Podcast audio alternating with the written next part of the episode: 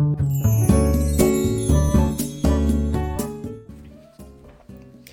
い、おはようございます。美容師をしています。カナダと申します。えー、今日は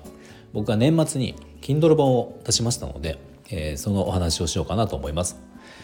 このチャンネルではスマート経営をすることで一人サロンでも利益を最大化することができた僕が美容のこと経営のことその他いろんなことを毎朝7時にお話をしていますはいえっ、ー、とですね僕の3冊目になる 3, 3個目3冊目になる Kindle 本をあの僕年末に出したんですね。12月の30日にあの出版になったんですがあのタイトルが「頑固親父から学ぶ一人サロンのいや頑固親父から学ぶ一人サロン経営の哲学。というタイトルであの作りました。あのまあこれは一人サロンの経営ノウハウというか、まあ、一人サロンオーナー様に向けたあの内容の本になっています。でまあ大まかに内容を言うとあのまあ全体的に伝えたいこと全体を通して伝えたいことっていうのはあの一人サロンってまあ分かりきったことではあるんだけど対応できるお客様の数が少ないんですよね限界があるんですよ。これアシスタントを使う美容師さんだとアシスタントを1人2人とか増やしていけば、まあ、自分のお客様というか自分が担当するお客様っていうのは、まあ、あの上限はないわけですよねアシスタントを増やしていけば。まあ、その代わり自分がもちろんやれる仕事っていうのは関われる仕事は減ってはいくんだけど、まあ、担当するっていうことではあの上限はないんですよ。うん、で、まあ、僕らでも一人サロンっていうのは全部こう全てを自分であの、ね、シャンプーから仕上げまで全てをやるっていうのが僕ら一人サロンなので、まあ、マンツーマン美容師さんもそうなんですけど、まあ、この場合は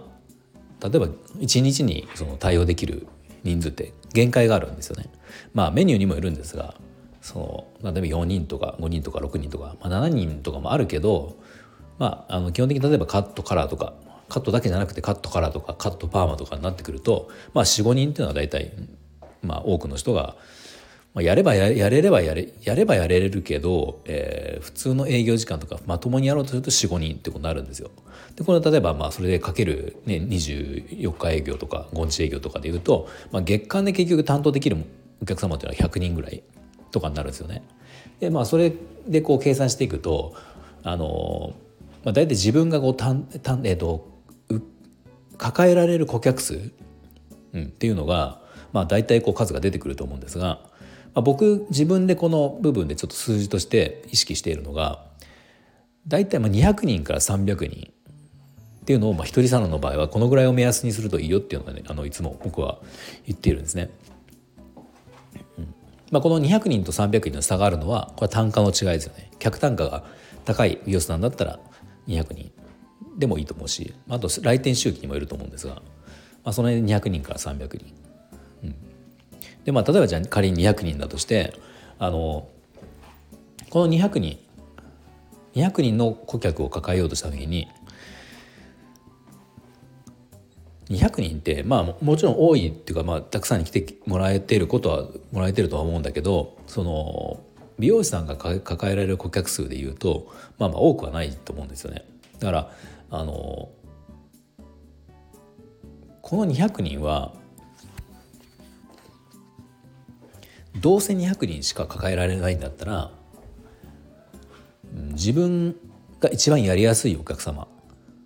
に来てもらった方がよくないですか？まあ、やりやすいっていうその定義はいろいろあるとは思うんだけどあのまあ自分もやりやすいしお客様もすごくやってほしい。まあ僕だ例えば絶対に僕に切ってほしいというお客様200人の方がよくないですか、うん、例えばここに100人は絶対に僕に切ってほしい。何が何でも僕じゃないけど困るっていうお客様で。残りの100人はまあ別に僕気に入ってるけど他の美容師さんでもいいよっていういいかなっていう人が100人入るよりはできれば 100%200 人全員が僕に絶対やってほしい。僕じゃないと美容師さんは僕じゃないと困るよっていうお客様に来てもらった方がこれってお互いにいいじゃないですか。お客様にとっても僕にとってもその方がいいと思うんですよ。逆にそうしないと一人サロンっていうのはあの例えばお休みを取るとかあの自分がなんか、まあ、例えば体調を崩したとかで、えー、仕事ができない時なんかもし出てきた時にちょっとこのこのじゃあ1週間ちょっとお休みしますってなった時に、えー、絶対に僕じゃなきゃ困るってお客様以外そうじゃなかった場合はあの他に行ってしまうんですよね。うん、だから言ったら僕一人サロンの場合ある程度こちらに合わせていただけるいろんなことを合わせていただけるお客様に来てもらう方があの経営は当然安定するし一人サロンっていうことマンツーマンの美容師さんっていうことを考えると、まあ、そういったお客様を増やさないと自分がきつくなっていくんですよだんだん。まあ、でそれを、えーと、じゃあどうしたらできるかっていうところを書いたのが僕の今回の Kindle 本の「頑固親父のラーメン屋から学ぶ一人サロン経営の哲学」っていう本なんですよね。でこの頑固親父のラーメン屋っていうのは、まあ、イメージというかあの僕のイメージなんですけどあのまあこの地域に、ね、どこの地域にも一つや二つそんなお店ってあると思うんですよ。ね、あの皆さんの皆さんのあの自宅の近くにもないですか？なんかこうお店、まあ、例えばラーメン屋さんとかでいいんだけど決してこうおしゃれな店でもないし、まあ、すごく綺麗な店でもなくて、まあ、狭かったりもするし駐車場も入りづらいとか。でなんか席数も少ないし決してかといってじゃあ安いわけでもない。でしかもあのでそこの店員さんというかあの大将は大して愛想も良くない。なんなら不愛想ぐらい。キャッシュレスも使えない。現金のみとかね。まあとりあえず不便なんですよ。だけどもうラーメンがめちゃくちゃうまい。もうどうしてもこのラーメンがうまい。どんだけ不便でもまあ何いろいろこうそこの店の悪い部分というかあの気になる部分もあるんだけどでもあのラーメンが美味しいからそこに行くんですみたいな、まあ、そんなお店ってあるじゃないですか。僕もあるんですよそういう店って。ラーメン屋じゃなくてもいいんだけどあのねいろいろありますよ。うどん屋さん焼き鳥屋さんとかねあのとんちゃんとか、まあ、何でもいいんだけどそういうお店ってあるじゃないですかなんか。でああいうお店っていうのは結局僕ら一人サロンがやろうとしてることをもうできていると思うんですよね。もうまさに僕がそのね、あの条件がいろいろある悪いのにもかかわらずその美味しいラーメンが食べたいって思ってるのがもうその証拠でもう代わりが効かないじゃないですか。でそういったお店っていうのはもうそもそもじゃあお店がじゃあ狭いから行かないよっていう人とか駐車場が入りづらいから行かないよっていう人はもう相手にしてないってことなんですよね言い方を変な言い方したら相手にしていない。まあ、そういうか、まあ、そのぐらいで考える人はまああのいいですよ別にうちに来てもらわなくてももっとこう広くて入りやすい店とかあると思うし便利なお店はあると思うのでそちらに行ってくださいっていう。でその、まあ、頑固味がやってるようなお店っていうのは例えばそれが味であればもう味に魅力を感じてくれるお客様に来てほしいっていうねもう完全にこの、うん、それを意図してやってるかどうかわからないけどお店のその経営の仕方というかあの方針のおかげというかせいでもう狭い範囲のお客様が来てくれてるんですね、うん、狭い範囲しか来ないんですよ。でもこの狭い範囲自分がその欲しいと思ったお客様の絞った内容でさっき言ったじゃあ一人サロンで言えばじゃあ200人とか300人の顧客が出来上がればそんないいことないと思うんですよ僕は。でこれは一人サロンならではのあのメリットできることなんですよね。まあ、これ例えば顧客一人サロンはじゃあ200人から300人欲しいよって話をさっきしたと思うんですけどこれが例えばアシスタントを使うお客あの美容師さんだったら例えば500人欲しいってなると500人集めるのにあまりこの絞りすぎたらなかなか難しいと思うんですよね。200人とか300人で済む僕ら一人サロンだからそれができるっていうだからもう僕はやらない手はないんじゃないかなって思うしあのまあ、にわかファンに来てもらうよりはあの本当のファンの人に来てもらった方がいいと思うんですよね。そうすることでストレスもなく仕事ができるしある程度自分のこの言う自分のわがままではないんだけどその働きたい働き方とか働くそのあのペースとかっていうものを自分で作り上げることができると思うんですよね。でただそのじゃあこれは200人とか300人とはいえ何もせずにうちはこうだってただ単に頑固になっていてもそれはできるかっていうとできないからそのその時にやっぱりこう集客の仕方がやっぱりあのコツがあると思うんですよね。まあ、SNS とかあの、まあ、インスタとかで集客すると思うんですが、まあ、この辺のその何やらなきゃいけないことっていうのはやっぱあると思うんですよ。ただ単に頑固ではダメっていう、まあ、そういうことも、えーと、この本には書きました。